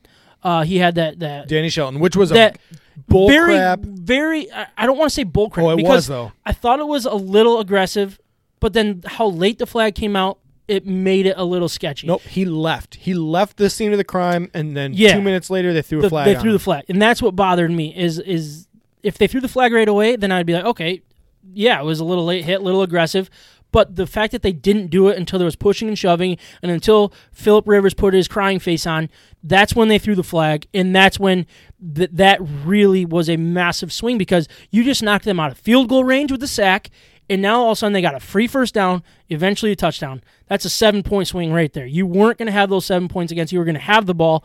That is massive right there. And obviously the turnovers, the the strip fumble by Stafford. That look, I'm not going to say that it was a good throw by Stafford on that pick six. That was a terrible throw in a very crucial situation. Yeah. They could have picked and picked that lead apart if everything fell into place. But You that, shot that was, yourselves in the foot. That was the first fumble too, lost of the season. Yeah, you you shot yourselves in the foot too many times, and I'm sorry, as much as I think the Lions are, are a good team, they're not good enough to do that no, they're and, trying, and expect to win. They're trying to be good. They're trying to get to the point of being a good team. Which I think they've shown. And that's well, where, that's where I would flashes probably, of being able yeah. to do that. No, but you're right. I'm going to g- completely agree with you. Early on in the game, I'm even going to go farther back than the missed field goal, because we saw two drives and very early on in this game. The first one, it was a, a third and short, and there was a, or maybe even a third and long, but there was a long pass over the middle to Kenny Golladay. He was wide open. It was a low ball. It was an, a Should've pretty easy it. catch. He dropped the ball. That ended the drive. Yeah. That, that was a twenty-yard pass down the field that Matthew Stafford put in the perfect spot where only Kenny Golladay could get it, and and he, it wasn't really contested. Yeah. It was an easy catch. He dropped it. Okay, next drive, the same exact thing happened where I think it was Adrian Peterson on another third down where there was another drop ball. And you can't, and that's exactly when, when the Colts started getting this momentum yeah. and changing the game. And, and on top of that, immediately after that, there was the call with Danny Shelton. Yep. And then what did we see? When the Lions got the back, the ball back, and they were trying to make it a close one-possession game going into half, then there was a missed field goal. You're right. It was it was time after time after time. It was like, you know, I was watching a review of this game on, on YouTube, um, and, and this guy was just like, you know, this is this was like the the um, the circus that went wrong. It was like one act after another, after another looked impressive at first, and then, you know, the juggler like dropped all the balls. It, it was that, you know, it was mm-hmm. anything they could do to shoot themselves in the foot in the first half to not take control of that game early on, they did. Yeah, I, I completely agree with you. And, and it's – look, I I want the offensive line to look better against that front. I think that's really a big key to that to the game was the Colts' pass rush against us in, in without having to get creative, and it made their secondary a little bit better. It made their linebackers in a, in a better spot. They, they put a lot of pressure, and they forced a lot of those plays, but at the same time, it just felt like you're shooting yourselves in the foot. They didn't do anything to miss that field goal. They didn't do anything to throw that flag on the penalty. They didn't throw that interception, and they forced the fumble, yeah, but, I mean, I don't know. It's just it just spiraled out of control to make it look a lot worse. You play that game ten times, I think it's five and five. Well, that's what, you know what I mean. I'm saying? Yeah, if you go back and look at the offense for the Lions, did it look bad? No, they they got some separation when they needed. Yeah, the, the separation were, was yeah. It sorry, was better. It was better than what we've seen. Yeah. And some of that had to do with Marvin Hall being more involved because of Kenny Galladay's, Galladay's injury, injury, I- injury, quote unquote. Yeah, but you know, in the end, you know, you have one stat written down here on the sheet of paper. It's the Lions ran the ball seven times on first down for eight total yards. Yeah, I think I got that stat right. I, I heard it and I quickly typed it. It might have been a little bit wrong. Might have been the opposite seven and eight or something like that. But e- either way, was, the full game they ran the ball thirteen times and they passed no, the ball I, I forty-two. That is I have stats. Terrible. Thirteen total rushes, twenty-nine yards. One of the rushes was Stafford for ten yards. Yeah. One of the rushes was Agnew for eleven yards. Right. Peterson and Swift eight total yards on eleven carries. Unbelievable. Their defense is great. But it should never be that great, and, and it should never it should be, never and it be should never great. be, you know, eleven that, total touches for your running backs yeah. versus forty-two passes. One hundred percent, forty-two. Are you kidding? That's me? Crazy. Eleven to forty-two. Yeah. So I, I, I think we all know like, th- this was. I don't, I don't want to say a must-win because you have you have stuff in there. Now you have to steal a win or two from from the tough games. That's really where we're at right now. Um, I don't want to say that I don't want to write this regime off because of this one loss like everybody else is trying to do. It feels like when everybody's like, yeah, they're decent, and then you lose, they're done.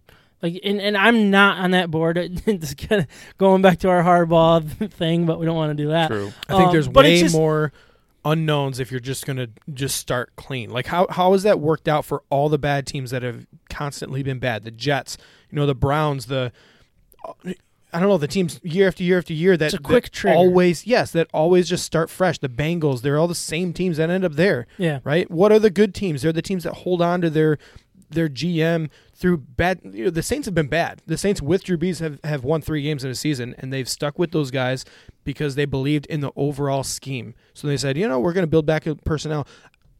If I'm an owner, I'm going to pick the guy who I think is the right for the job, and I'm going to see it through for a longer period of time than just a four, three or four-year tryout. I agree, because I think what they are trying to do, we have seen what they are trying to do succeed.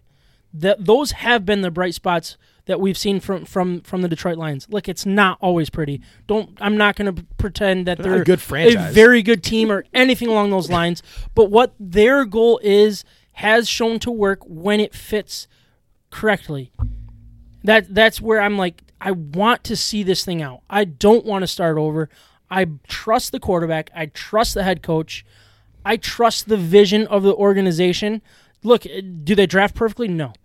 Do they sign everybody perfectly? No. But what their vision is for this organization seems to, it makes sense. And it seems to work at times, but then also times you're not quite good enough to to be as flawed as they are as well, if that's a fair way of looking at it. Go ahead, Jarrett. For the most part, it works. It does work against bad teams. That's basically what it comes down to, right? That's where I disagree. It's worked th- against very good teams as well. I mean, the the Cardinals, you could say this year. No, you're a good. You, you're right. Yeah, but a, a majority of the too. wins, which is not a lot, are bad teams. The wins are. Yeah. Yes. So I don't know how you can sit here and say this is the guy. I think it does work at specific times. Yeah, the specific times are when you're playing trash teams. No, I I think that's where I would disagree. I, I, I, they beat the Patriots the year they won the Super Bowl.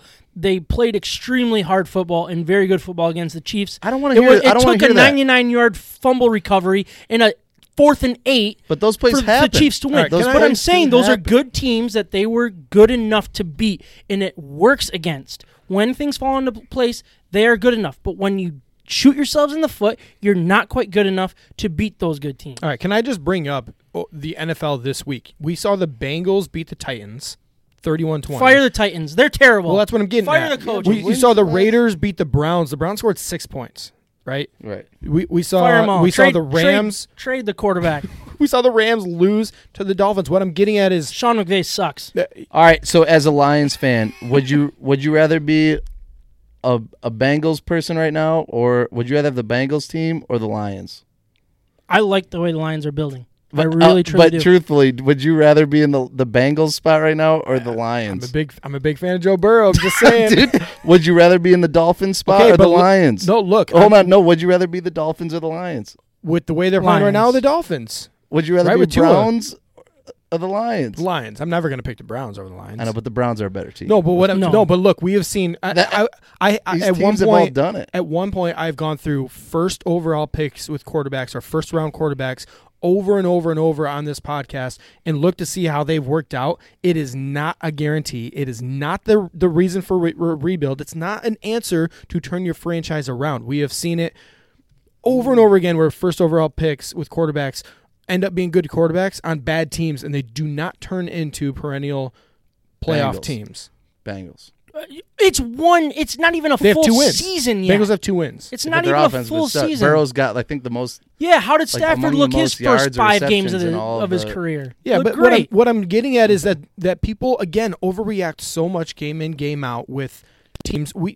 Does this mean that the Titans are not good because they can't handle Joe Burrow? No. no. They have one of the best defenses in football. They still do. It doesn't change them at all. They're five and two. They were just five and oh two weeks ago. Are we going to overreact about the Titans? No. We no, have like seen them. The Packers just got dominated eight. by a terrible team. Fire Fire Fleury or whatever his name is. LaFleur. Rodgers, send him, know, send him packing. Look, Tennessee Titans. When, Tennessee when's Titans. When's the last time the Lions ever got to even a playoff win? When's the last playoff win? ninety-three. There you go. Like, Barry Sanders, my baby. God. Or was it ninety-two? It might have been ninety-two. Either way, Barry Sanders is the best running back but, of all hey, time. B- shout out to B S. Yeah. All right. Anyways, I don't want... No more B S. Look, come on. No they, they, they put yeah, themselves in a position B S. That they have to steal a game or two that they're not expected to win. They have to win basically all the games that they need that's in front of them. They're, we're in a tough spot. We don't have Golladay. Flowers is gone. But we have the Vikings. The Vikings looked really good against the Packers. What What is a matchup that, Jarrett, you think... is good for the Vikings against the Lions, and a matchup that you think is good for the Lions against the Vikings, or Vikings against Packers. Uh, the, oh wait, I think it the, shouldn't have been on paper. It shouldn't have been a good matchup for the Vikings and Packers, right? But they but they won that game. True, hundred uh, percent. Listen, right. You got to be consistent with your Mike Vikings talk. Running game is everything. My, no, oh. What I do? No, you you're good. Close. Sorry. Oh, Vikings running game. That's all we have on offense. So yeah, we just got to shut down a stud, Dalvin Cook. Dalvin on Cook. It, shut him down. The last game, Packers, every everybody knows, I think, going into our games now, this year, the running game is everything. Dalvin Cook, when he's playing, the ball's going to him every time. Listen to the listen to this Packers. Dude, Cousins, fourteen total passes. fourteen against Green Bay. Cook had thirty carries. Wow. You don't Two, see thirty carries. Tired. No, you yeah. don't ever see thirty carries for one player. Yeah.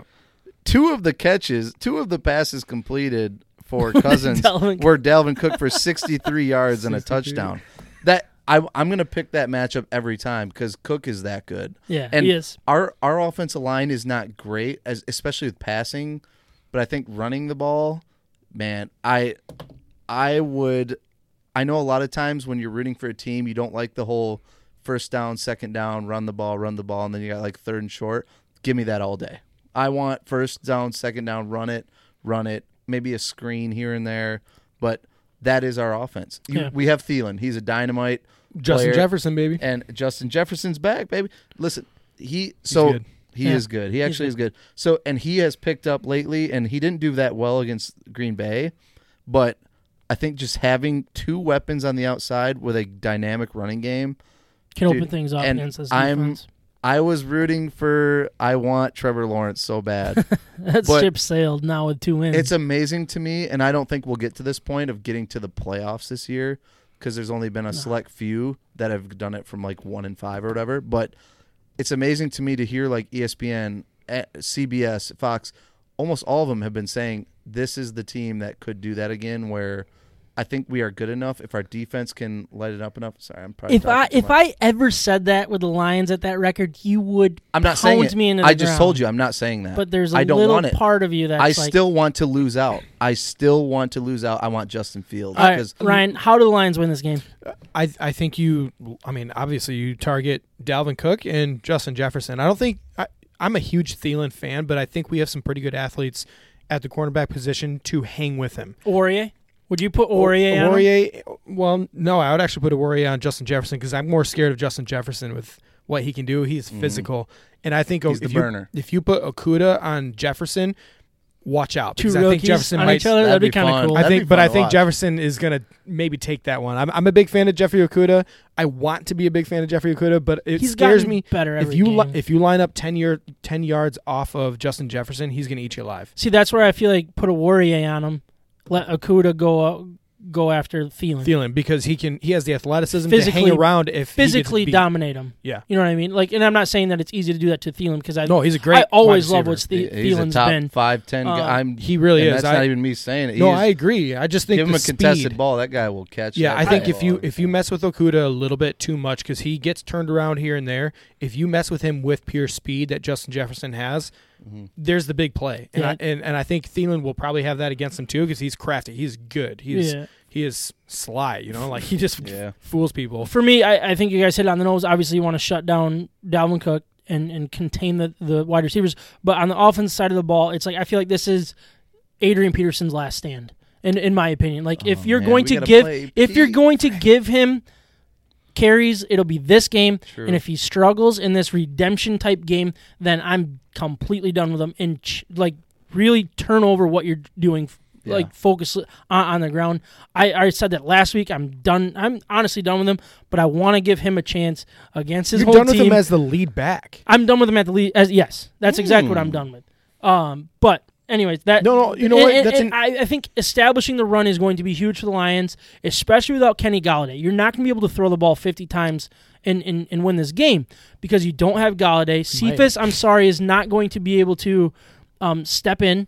Um, Marvin Marvin Hall, yeah, he was fun last week with, with one hundred plus yards, but I mean, it, it doesn't work that way that he's going to have that type of. He can't fill in for Golladay.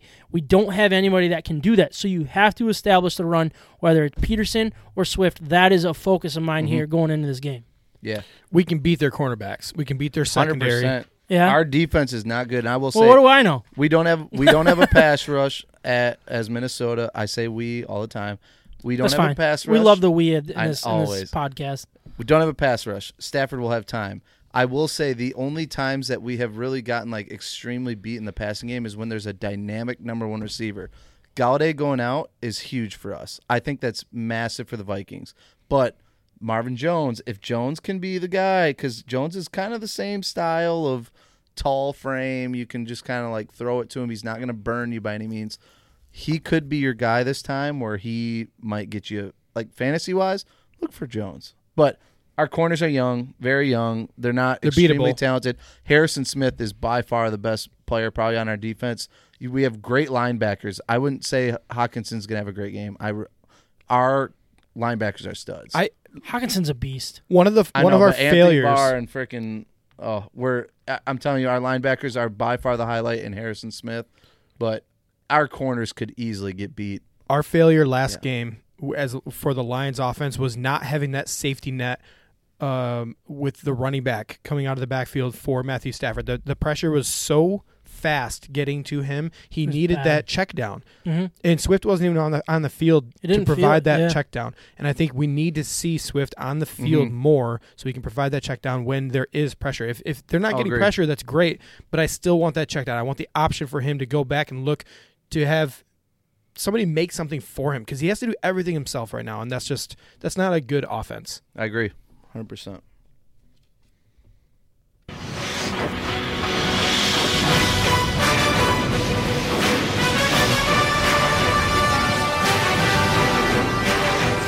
Guys. Oh, sorry. I'm just I'm, I'm reading those Facebook comments. They're hilarious. I can't believe they could hear us the whole they time. They could hear us. Oh, yeah, that's hilarious. That's my bad. I don't know how that's election possible. Night. So, for some reason, there's something about Jarrett taking his clothes. I don't know. Taking his clothes off. I didn't know they could hear me. Yeah, I didn't know either. We all thought we were safe. Anyways, you know that music, guys. It is time to make our DeHop's Brewing Company and Cafe picks of the week. Before we do that, I want to remind everyone to stop into DeHop's Brewing Company and Cafe for some of the best beer in West Michigan. They have a family-friendly atmosphere, and it's perfect for whatever you have going on. And if you mention State of My Sports, you can get a nice little discount when you carry out a crowler or on your first pint when you dine in. Whatever your beer of choice is, we are sure DeHop's will have something that you will like just as much, if not more. Keep an eye out for some of their great beers also at your late, uh, favorite local beer store. If you carry out a six-pack of their double dry-hopped New England I P A Seven Secrets, Stand Delicious, which is their incredible juicy I P A. It's packed with mosaic hops to create notes of pineapple and citrus, soft on the palate, and it'll bring you, uh, has just enough bitterness to pull you back in for another sip. They also have their World Beer Championship Silver Medal award-winning Shadow Box Dark Lager. It's also being sold in six-packs now. If you're not in the Walker area to carry out a six-pack, be sure to ask your favorite beer store to start carrying their uh, great beer. And if you haven't started yet, DeHop's Brewing Company Cafe is the official brewery of State of My Sports in twenty twenty, so please check them out, support them, and let them know that we sent you. All right, so after last week, uh, Micah, he went two and three for a nineteen and twenty overall record. He's bringing up the rear. Uh, Ryan, you went two and three for a twenty-one and eighteen overall record. Ugh. I went two and three for a twenty-two and seventeen. Kyle killed it with four and one to be at twenty-two seventeen overall. We're tied neck and neck. Ryan, you're one game back. Micah is two behind you. We have... I added a game. I added a game. So, oh. Uh, just so you guys know, we have six this week. Jarrett, you're going to be making Kyle's picks. Um, but let's start with some college, since we have the college music going. We got Clemson, number one Clemson, at number four Notre Dame, who is a six-point favorite. Micah took Notre Dame. I'm going to take Clemson. Jarrett, you're next, buddy. Who, who, who you got?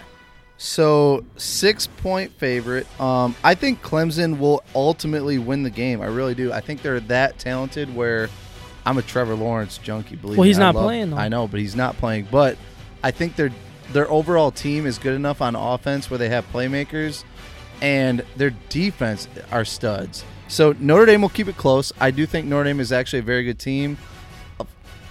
Of course, Notre Dame is lucky enough to play Clemson when they don't, don't have, get Trevor Lawrence. It seems kind of... Um, but yeah. I'm going to say thirty-one to twenty-eight, Clemson. Just they win me. by a field goal. Notre Dame plus, five, plus six. That was the longest explanation of it. I, I, I literally like wrote down and crossed off something three different times. You earned your paycheck with that one. Because I have no idea what you're going. But you're just you're going Notre Dame. Uh, I need the producer telling me Mayor to just shut up and just make Look at that. Pick. I wrote that down. Like I was like, oh, he's going this way. No, he's going that way. No, he's go- Okay, all right. I'm just going to let him finish. All right, so he took Notre Dame. Ryan, who do you have this week? Yeah, actually, there's a funny story about this. Um, when I was eight years old and started on the lake that I used to go to. No. oh, uh, you know what? You, you talk about their defense being so great. They gave up twenty-eight points to Boston College. I'm not really buying it that much. I'm going Notre Dame on this one. I think they are going to be within the spread. Yeah, I went with Clemson. I, did I already say I was going? I'm, yeah, I'm going Clemson it. because I think that they're trying to prove that it's not just about Trevor Lawrence. We'll jump down to uh, Jarrett's number eight Florida Gators. They are at number five Georgia, who is a four-point favorite. Jared, I'm going to let you go first this time. All right. Arguably, not non-arguably, the Heisman candidate of the year, Kyle Trask, is... Uh, I hate I hate betting for my team. I, I hate I will never put money on my team to win. But with that were... being said, I think we will lose the game by one, twenty-eight to twenty-seven. So Florida will win the spread. Great coaches. Listen, great coaches. All right, I'm going to turn his mic down. His mic's, his, his mic is off for he now already, until he is ready for his next pick. He already did it. Um, Micah took Georgia. I'm taking Florida. I think they're going to win outright. I don't like Georgia's quarterback. I think Florida is going to score. They're going to score enough points, and Georgia just won't have enough to answer. I turned Jarrett's mic back up, but don't talk yet. Um, Ryan, you're next, buddy. Who do you got? I, everything in me wants to take Georgia, but I just don't think they're that good. I think their offense is going to struggle. I'm going to take Florida in this one. All right. We are going down to Michigan at Indiana. Michigan is a three-point favorite, so Indiana is plus three. Micah took Michigan. This is where I was going to make my decision. I haven't made my decision yet. Instead, I'm going to let Jarrett go. Jarrett, what story do you I'm have? Over it. Tell so, us a story. Listen. Shipshewana, Indiana, beautiful town, Amish country, love it. Um, but you know what? They're just not superior to us original folk. Listen, Michigan will win. This is the game. Harbaugh wins again. That middle tier team that's good. They're very good right now. Indiana's dangerous. It's going to be a very close game. Michigan will win by one, twenty-eight to twenty-seven. So Indy plus three. Indy plus three, but Michigan wins. All right, I, I'm taking Michigan. I don't like it because nothing tells me that they should other than they need a redemption game. Both sides of the ball are going to show up ready to play this game.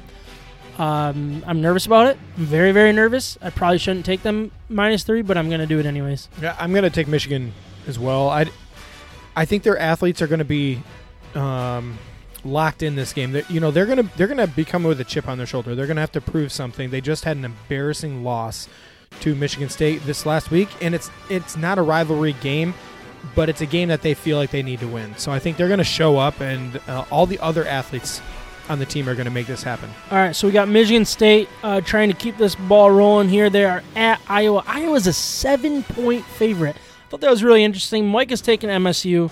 I'm taking M S U. I don't know who wins this game. It just screams field goal game to me. So that's why I'm taking the underdog here. My, uh, you're, you're Jarrett. I'm not Micah. You're Jarrett. I would never want to be and Micah. If I was ever taking. Micah, I would he, he's doing it again. Move out of this country. We're trying to keep this podcast uh, listen, under six hours. This is the letdown. This is the letdown. Rutgers was a letdown. This is another letdown for Michigan State. I think their focus. I'm not writing it down no, yet. Don't do it. All of their focus was on Michigan. That is their team that they want to beat every single year. Unfortunately, Michigan's not the same for Michigan State. Listen, twenty-nine or actually thirty to twenty-one, Iowa. Iowa will beat the spread minus seven. Ryan, I have to agree. I'm going to go Iowa. I still don't believe in Lombardi, in Rocky Lombardi. I think a lot of those balls were fifty-fifties, and it just. I don't know. The wide receivers won the battles. It's not going to go the same way against Iowa. All right, we'll jump down to – hold on. Change. Here we go. Oh. That means it's professional football. We're picking a couple N F L games here before we call the podcast. Is that there? Yeah, call the, yeah, I see what I did there? Yeah. That was, that was election yeah, yeah, lingo. Yeah. yeah, you called it. I, yeah, before we call let's it. Let's go. Let's get to it. All right, we got Green Bay at forty-niners. This is Thursday Night Football. forty-niners, no Jimmy Garoppolo. They have nailed it. Uh, no George Kittles and bits. Kibbles. George Kittle. Uh, He's good. forty-niners are a five-point underdog against Green Bay. Micah surprisingly took Green Bay. I don't know where that came from. I'm taking Green Bay as well, honestly. I They lost. They're not happy about it. I'm going to take them. It makes sense. Jarrett? Thursday night games always get a little weird, and the cheese is going to be a little little moldy. Um, They're going to win by six. Yeah. This is one of those games that everybody likes moldy is, cheese. This is one of those games. Actually, yeah, aged te- cheese is probably yeah, better, exactly right? It's more it, that's what it is. Allegedly. Yeah. Dang allegedly. It. All right, this no, is fresh good. New cheese that nobody wants. Ugh, um, brand new. But for real, I think this is one of those spreads that you look at it and you say, man, this is like – too easy almost that Green Bay should dominate San Fran. No Garoppolo, no Kittle. I don't think that Mullen or whatever is that bad of a quarterback for San Fran. I think they still have a good running game. Uh, defense is good. Give me overtime. It's going to go twenty-four to twenty-four into overtime. Tie. No, but then Green Bay is going to win with a field goal, twenty-seven twenty-four in overtime. San Fran plus five and a half. That's freaking unreal. I love this guy. All right, Ryan. Packers. Oh, dang it, dude. We've been agreeing. All right, last we have Packers. All right, we have Lions at the Vikings. Vikings are minus four. Micah is taking the Lions. Jarrett, I'm curious where you're going with this game. Vikings are going to kick the shit out of Detroit. That's all you got, right? No, thirty. I'm going to go thirty to twenty-one. Uh, running game. Dalvin Cook is going to go off again, and this will be one of those. This time next week, you guys will be discussing. I cannot believe we weren't able to to stop the running game when we knew all they had was a running game, and that's why the Vikings are frustrating. And I'm going to be frustrated too because we're going to be three and five and in, in the middle of the pack. Yeah, I'm. I'm. I'm. Did I already say what I'm taking? No, I don't. I know. didn't.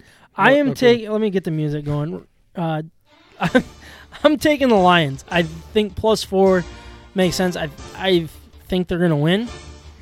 Of course I do, because it's hopium, and that's just who I am, and I'm okay with it. I'm not afraid of who I am. I voted Trump. I voted Lions. Oh my! Ryan. Uh, I'm I'm going Vikings. Oh. I'm going Vikings, and I think Kirk Cousins throws thirty-two times for three hundred eighty-two oh. yards. Justin honestly, Jefferson versus honestly, Okudah. Dalvin honestly, Cook has six carries for twenty yards. Jefferson yeah. versus Okudah, you think Jefferson takes I think that. I think Jefferson's going to be a problem for this Detroit secondary, yeah. I like to hear it. Those are our picks for episode seventy-nine, but now it is time to grade our Michigan beers for this episode. But before we do, I want to remind everyone of our partner, Siciliano's Market. They are simply the best beer store in West Michigan. Like, they have the biggest stock of just craft beer in general. Yeah, whether it's Michigan beer or craft beer, it's where you go. We're, every single time I bring up Siciliano's to, to people and they go there for the first time, they come back walking away just being like, that place is awesome. They have everything more than they ever expected. I mean, it's it's really the place to go in West Michigan. Yeah, and I love, like, you can just walk in there and they'll be like, hey, what are you looking for? Like, whether it's German beers, Belgian beers, Michigan beers, like, they're like, they will be able to put you in the right direction, which is awesome. And, and again, for the craft brewers, they have the biggest stock there for, for you guys. They have winemaking stuff. I don't know how you make wine at home. I had no idea that was a thing. I thought you had to be at a winery, in my opinion. I'm, I'm personally not going to go put my, my feet in a bunch of grapes just to make wine. Um, but what do we got going on? Is that a good thing? Uh, Michigan is projected sixty-three percent towards Trump. Holy smokes. Anyways. Awesome. Look, Siciliano's Market, they're where we go f- to pick out all of our, our beers for epi- for every each and every episode. Um, so check them out. Let them know we sent you. We love that Siciliano's Market is part of our family. So, I mean, just giving them your guys' business business is a thank big thank you from us to them. So, Jarrett, remind everybody what you were drinking tonight and, and give it a quick little grade. Yeah, absolutely. So I have the New Holland uh, Golden Sales Lager. Um, it's good. I when I've had New Holland, I more think of the not. I don't even know if you can say craft beer, but like Dragon's Milk and really like specialty beers. So when I think New Holland, I don't think of like the Golden Lager, which is just an average. Oh, sorry. Go ahead. Um, no, yeah, we are listening right. to you. By the no, way. No, yeah. So Golden again, Golden Lagers lagers to me are just. It's a it's a typical kind of average beer that always tastes the same to me. So you're not going to go wrong, but you're not going to go fantastic and ever say a Golden Lager is For like sure. your favorite beer. It's like the beer. most average thing, yeah. it is. But it always tastes yeah. good. They always but it never taste tastes good. Great. I could have five of these and I'd be So content. They're always above average. Just like then, the yeah. li- It's just like Michigan football. Yeah, it's just like Michigan football. They're gonna this w- isn't a Dragon's Milk Ohio State. No, they're going to lose three this times. Is, this is uh, an average. It doesn't get you um, there with one at fourteen point five percent so I'm going to go with six point two. Again, I'm I'm content with six point two. All right, Ryan, what are you drinking? Yeah, his grading skill is way different than ours. Right? He's like, I love six point two. Um, all right, Such let's a good see. six point two. Yeah, I am drinking uh, Merkenstein from Austin Brothers Beer Company. I'm loving their labels again with this one. This is the New England style I P A with Citra and Mandarina Bavaria hops. Um, seven point two percenter. And uh, this is this is really good. I like the haze that, that this beer has. Um, really good flavor. I feel like this flavor is consistent all the way through from the beginning to the very end. So I don't know like what part of the palate. They talk about like mouthfeel. Not, I'm not bringing anything like that up. I'm just saying like, you know, you know how you can have a beer where you you taste it at the beginning and then at the end you're just like getting something completely different. That's that's not this at all. This is this is smooth from the beginning all the way through to the end. It's very, very good balanced beer. I'm going with a, an eight point oh. All right. I'm drinking uh, from Brewery Vivant uh, Ski Patrol. It is their wheat winter or it is their winter wheat ale. Um, it is six percent alcohol. Ryan, did you say eight point oh? Is that what you said? I got I did eight point oh, yeah. Okay. Sorry, I just wanted to finish my thought before I kept talking. I thought you here. were talking about something else. I was, and I just I did you just finish had a, I had a half of the snowman of the eight, and I was like, I know it was an eight, but I don't remember what the point was. eight point oh, yeah. Um, but this is their ale. It's uh, with cardamom and orange peel, six percent alcohol by volume. Look, I am not a wheat beer fan. Um, I, I like uh, like cherry wheat. I think that does a good job, but I needed a little bit more of a powerful fruit. The orange just doesn't cut the wheat for me, so I'm going to give it a seven one. It's solid, not my favorite, but um, we are also all drinking uh, from Transient Ale. Ryan, can you can you give a little description of Transient Ale over there? Yeah, so this the transient is, one. This is an eight point five percent. That was just my is, way of interrupting you guys. Yeah, this is. I was very offended by what was going on there. You were what grade did I talk. give? Can I do a sports talk? What grade Political? did I give? Or no? Yeah, let's go for this. Yeah, Tommy Tuberville in Alabama. If you remember him, he was a head coach at Auburn. He replaced the Democratic seat in the Senate in Alabama. He beat Doug Jones. So now Alabama. he is a fish, and he's an official senator. He's a senator. In Alabama, he he was a football coach? Republican. He he used to be the head coach of Auburn. Honestly, if you're wow. like if you're you trying would, to be when a, you look at a picture, you'll know who. He if is. you're trying yeah. to get in the Senate or be in on con, in Congress or whatever Tuberville. in the House, just be a former football coach because be an gonna, Auburn coach and beat Bama a couple times. Yeah, yeah. Everybody's gonna vote for you. for you. Everybody's gonna vote for you. Just All be right. a football coach. What's Great our man. last beer grade before Anyways, we sign off? Transient Artisan Ales. This is State Change. It's a uh, D D H. Double I P A. It's eight point five percent.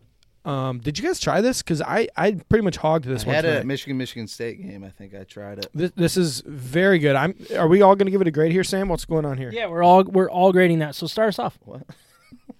Did you guys try it? Yeah. At the Michigan Michigan State. I think I was pretty buzzed at that. This point. is yours right here. So um, oh, is that it?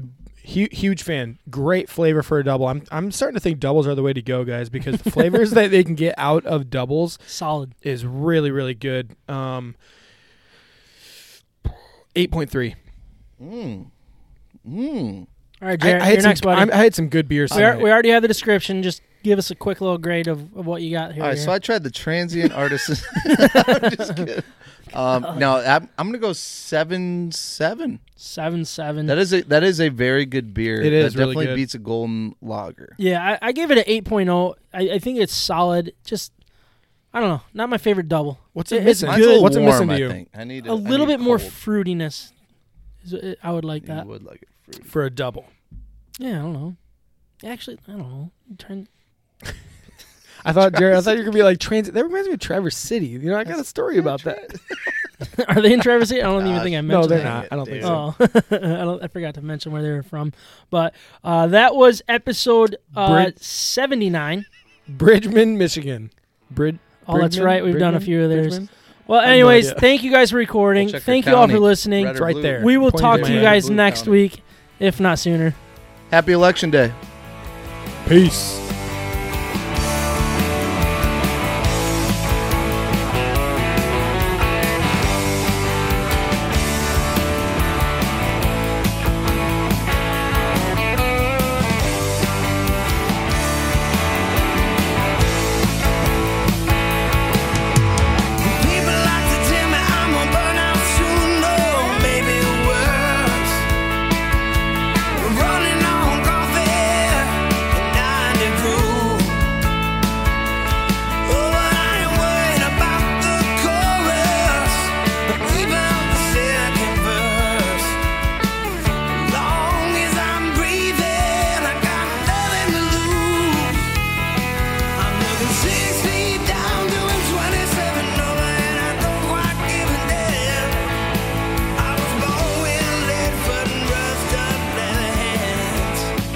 you again to all our great sponsors, DeHop's Brewing Company and Cafe, Siciliano's Market, Mac Web Design.